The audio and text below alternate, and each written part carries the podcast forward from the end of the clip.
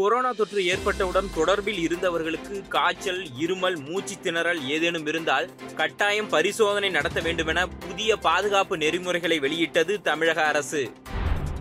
குழந்தைகளுக்கு எதிரான பாலியல் புகார்கள் வந்தவுடன் அரை மணி நேரத்திற்குள் சம்பவ இடத்திற்கு விசாரணை அதிகாரி செல்ல வேண்டுமென தமிழ்நாடு டிஜிபி சைலேந்திர பாபு அறிவுறுத்தியுள்ளார் தமிழகத்தில் உள்ள தலைவர்களின் திருவுருவ சிலைகளை பாதுகாக்க அரசு நிரந்தர தீர்வு காண வேண்டும் தலைவர்களின் திருவுருவ சிலைகளை பாதுகாக்க இரும்பு கூண்டுகள் அமைக்க வேண்டும் என பி கே சசிகலா தெரிவித்துள்ளார் பேட்மிண்டன் வீராங்கனை சாய்னா நேவாலை இழிவுபடுத்தும் வகையில் ஆபாசமாக ட்வீட் போட்ட நடிகர் சித்தார்த் மீது வழக்கு பதிய வேண்டும் என மகளிர் ஆணையம் பரிந்துரை செய்துள்ளது பொங்கல் திருநாளையொட்டி வெளியூர் செல்பவரின் வசதிக்காக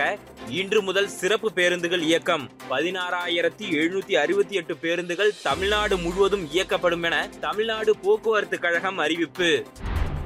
புதுச்சேரியில் வார இறுதி நாட்களில் முழு ஊரடங்கு இல்லை பொங்கல் கொண்டாட்டங்களுக்கு தடை இல்லை துணைநிலை ஆளுநர் தமிழிசை சவுந்தரராஜன் அறிவிப்பு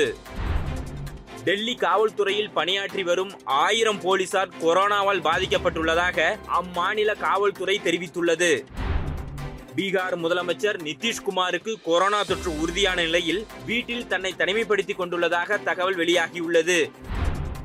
ஜல்லிக்கட்டு போட்டியை முன்னிட்டு உள்ளூர் மக்களின் வீடுகளுக்கு உறவினர்கள் வருவதை தவிர்க்க வேண்டும் அடையாள அட்டை இல்லாதவர்கள் சோதனை சாவடி முன்பாகவே திருப்பி அனுப்பப்படுவார்கள் என தென்மண்டல ஐஜி அன்பு தகவல்